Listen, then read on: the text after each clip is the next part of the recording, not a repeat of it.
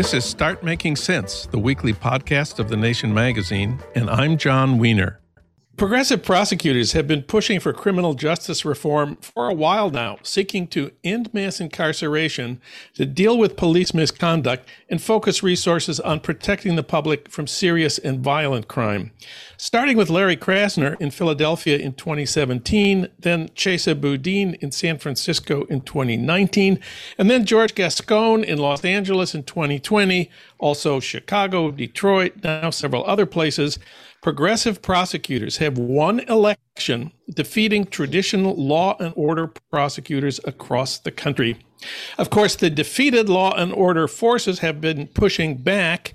Larry Krasner won re-election, but in Los Angeles, George Gascon is the target right now of a recall campaign, which has a deadline of July 6th to turn in 560,000 signatures needed to get recall on the ballot in November.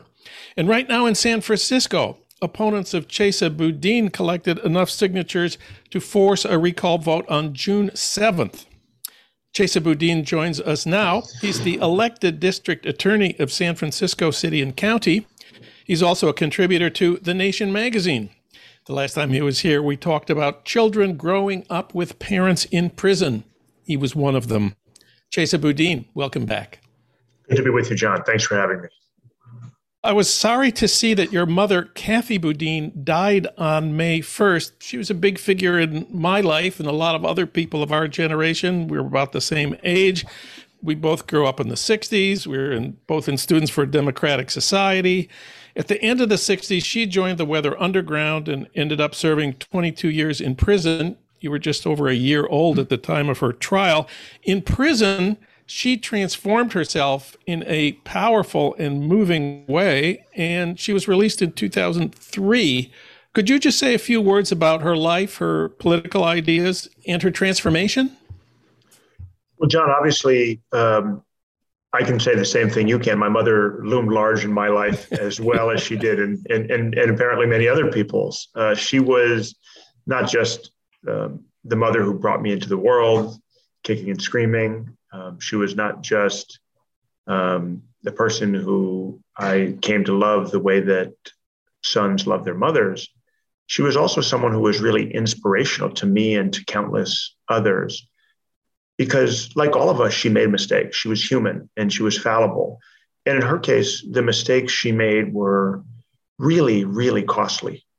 Uh, to her, to me, to our family, yes. Uh, but more importantly, to the lives of the three men who were killed in the crime for which she ended up serving 22 years in prison. And she took lessons from that tragedy and from those mistakes, lessons that didn't change her fundamental values or the way she interacted with the people closest to her, but that changed the tactics she was willing to use and the strategy and grounded her in humanism and nonviolence.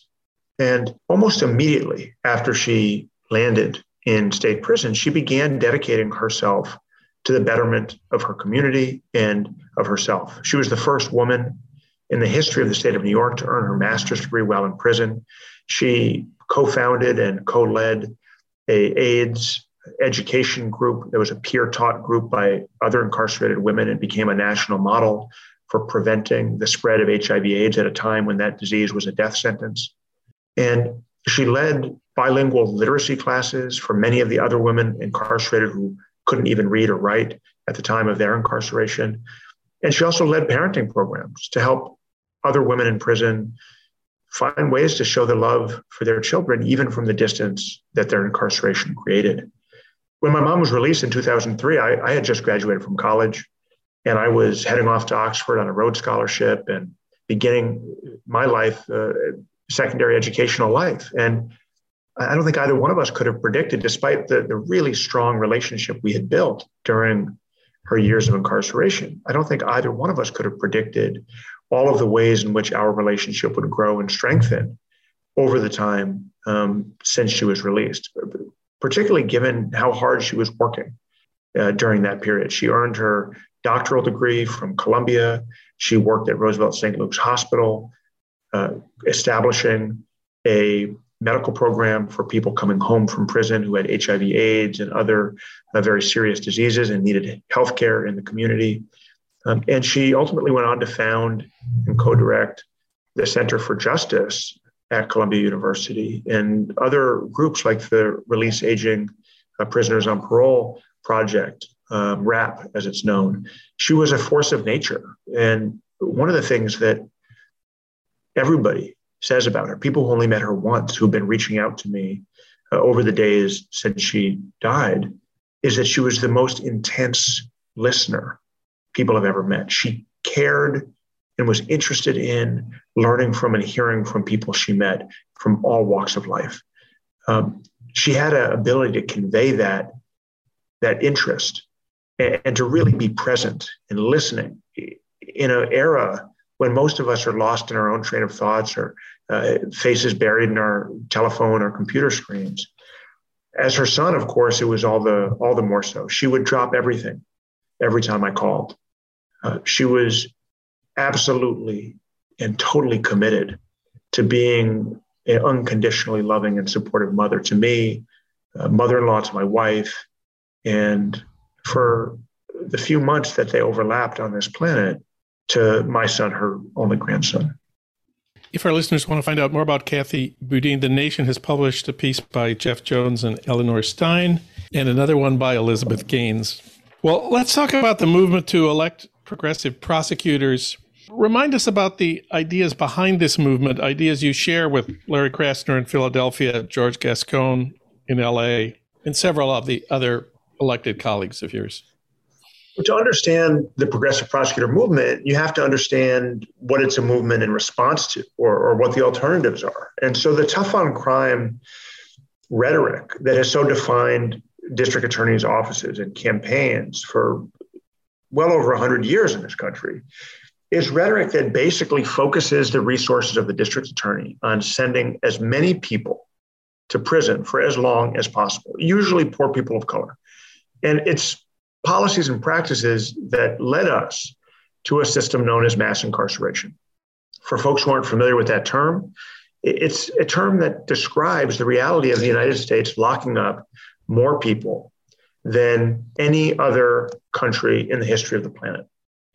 It's an approach that has not made our community safer. It's failed to rehabilitate people who commit crimes. It has failed to treat victims like human beings to provide services and supports for survivors of crime. And it's a system that has so over invested in law enforcement and jails and prisons that it's bankrupted local governments of the resources that are needed to actually prevent crimes proactively education, housing, jobs, healthcare, the things that we know are necessary to have safe and vibrant communities.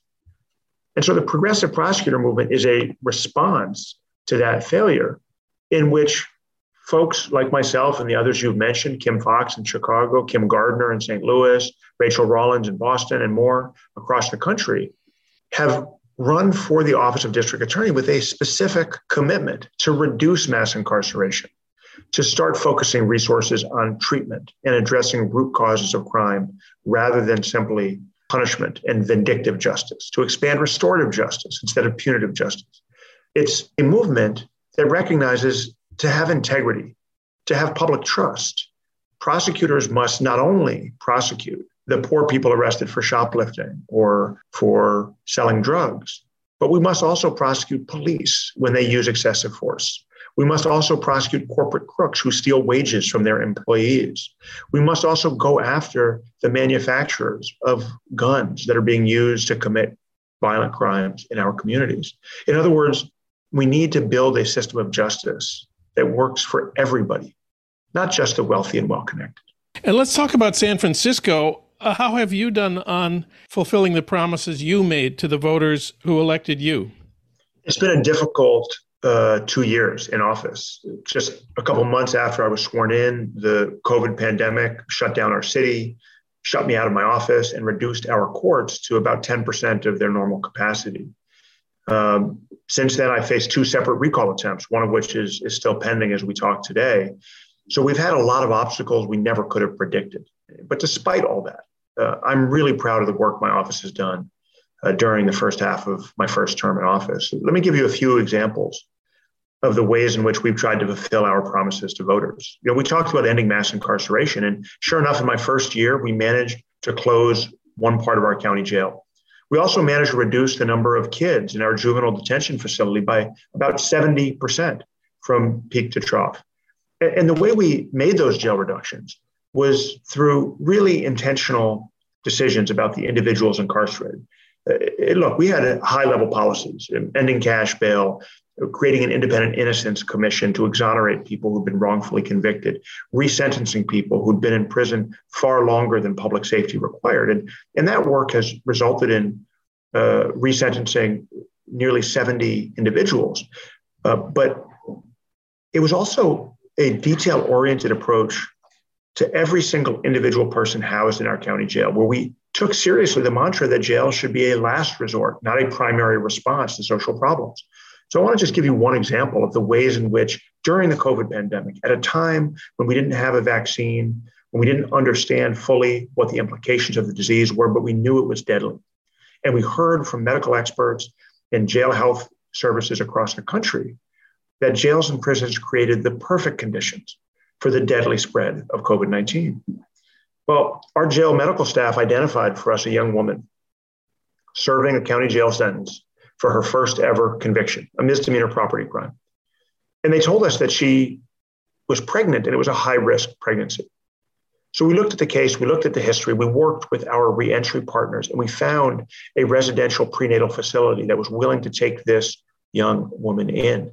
We asked the judge to reduce her sentence to time served, and we got her transported directly from the jail to the prenatal facility where she stayed the course. She stayed sober. She graduated from the program and she gave birth to a healthy baby that I'm proud to tell you she is still a loving, caring mother for.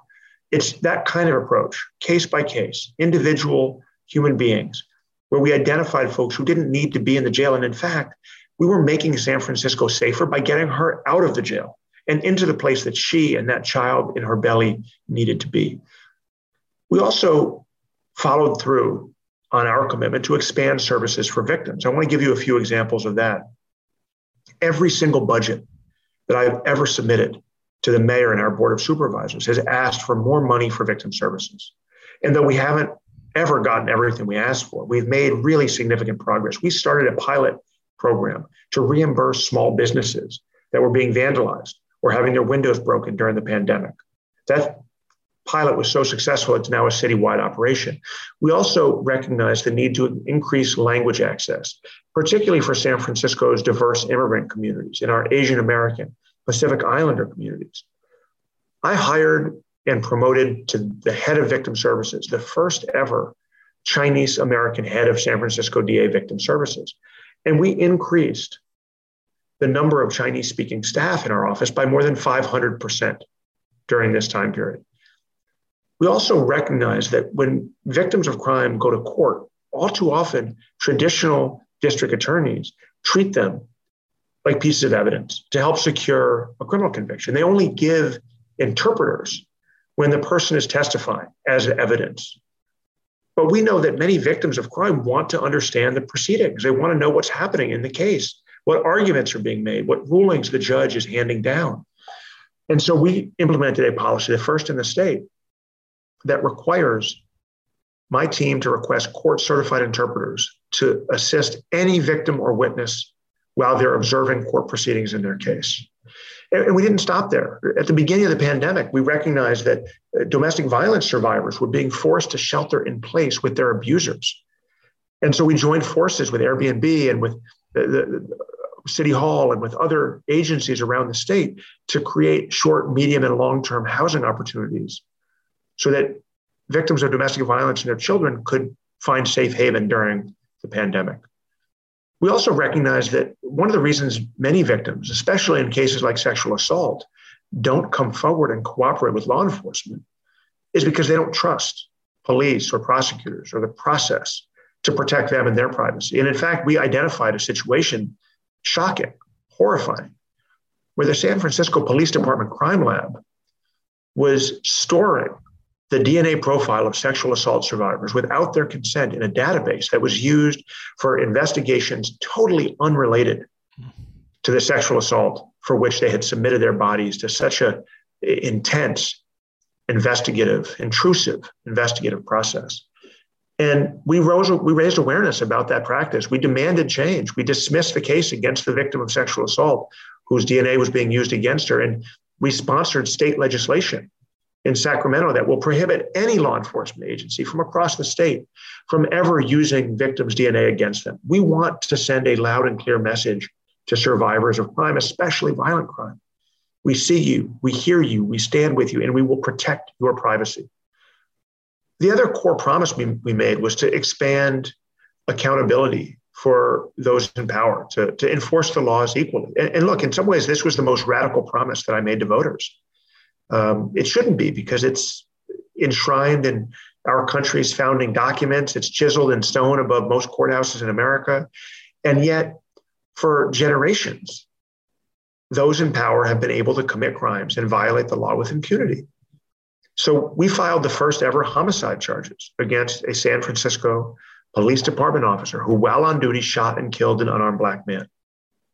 And we took to trial the first ever excessive force case against a different San Francisco police officer for using a baton to break the bones of an unarmed black man. And we filed another case, homicide charges, against a police officer who shot and killed an unarmed black man on the steps of his own home. It's that kind of work, holding police accountable. The lawsuit we filed against ghost gun manufacturers, the companies profiting off of shipping illegal firearms into our communities, designed to be used in crimes. The work we've uh, done filing political corruption cases against those in government who abuse the public trust. The work we've done in our worker protection unit that's filed landmark lawsuits against gig economy companies whose entire business model is based on stealing from their employees and from taxpayers systematically misclassifying people so that they don't have to pay minimum wage, workers' compensation, unemployment insurance, paid sick leave, or provide PPE to people working through the pandemic.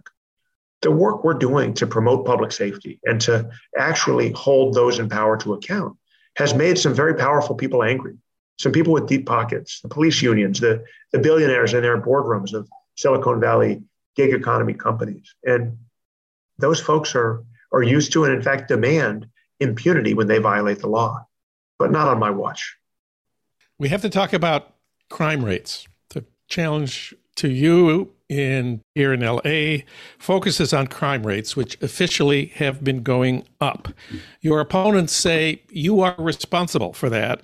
Let's talk about crime rates.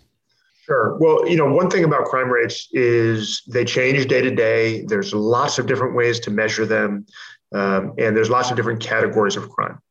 So, you know, let me put it this way in the two and a bit years I've been in office, the number of reported crimes in San Francisco has declined. There have been 26,000 fewer reported crimes during the time I've been in office than compared to the exact same time period prior to my administration.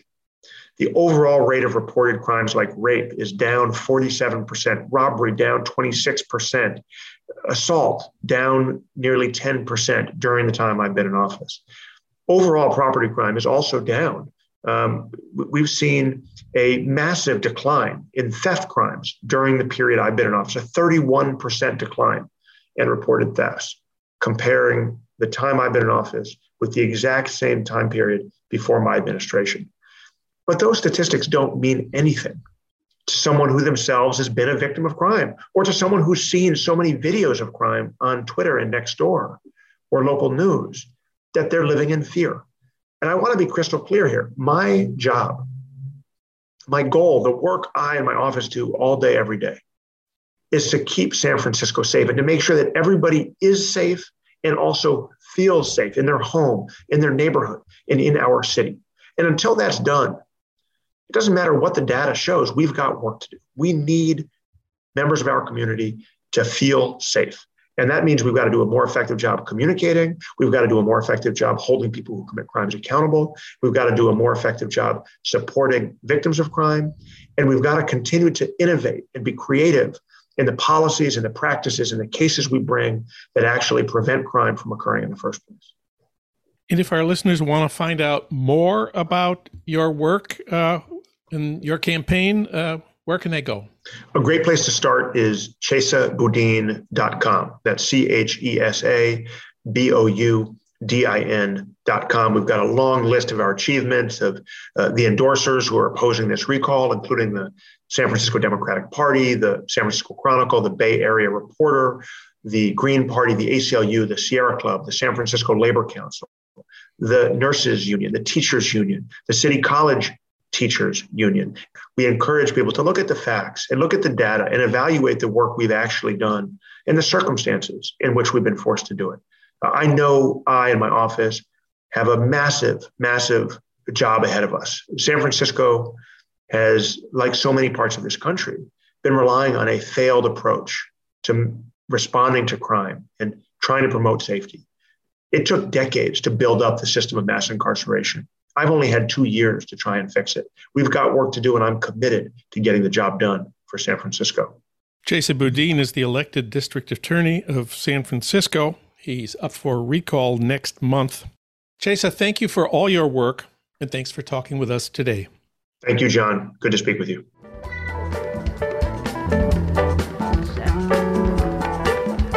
You've been listening to Start Making Sense, the weekly podcast of The Nation magazine. You can hear more interviews like this one at thenation.com, and you can subscribe to Start Making Sense at iTunes Podcasts, Pocket Casts, Stitcher, or wherever you get your podcasts. I'm Jon Wiener.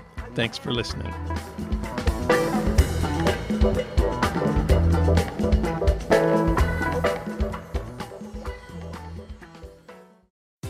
BetMGM has an unreal deal for sports fans in Maryland. Turn $5 into $150 instantly when you place your first wager at BetMGM. Simply download the BetMGM app and sign up using code OldLine150. Then, place a $5 wager on any sport. You'll receive $150 in bonus bets, regardless of your wager's outcome. And if you think the fun stops there, the king of sportsbooks has plenty of surprises in store. Check out daily promotions, same game parlays, live bets, and so much more. Download the app in Maryland today and get $150 in bonus bets instantly from your first wager only at BetMGM.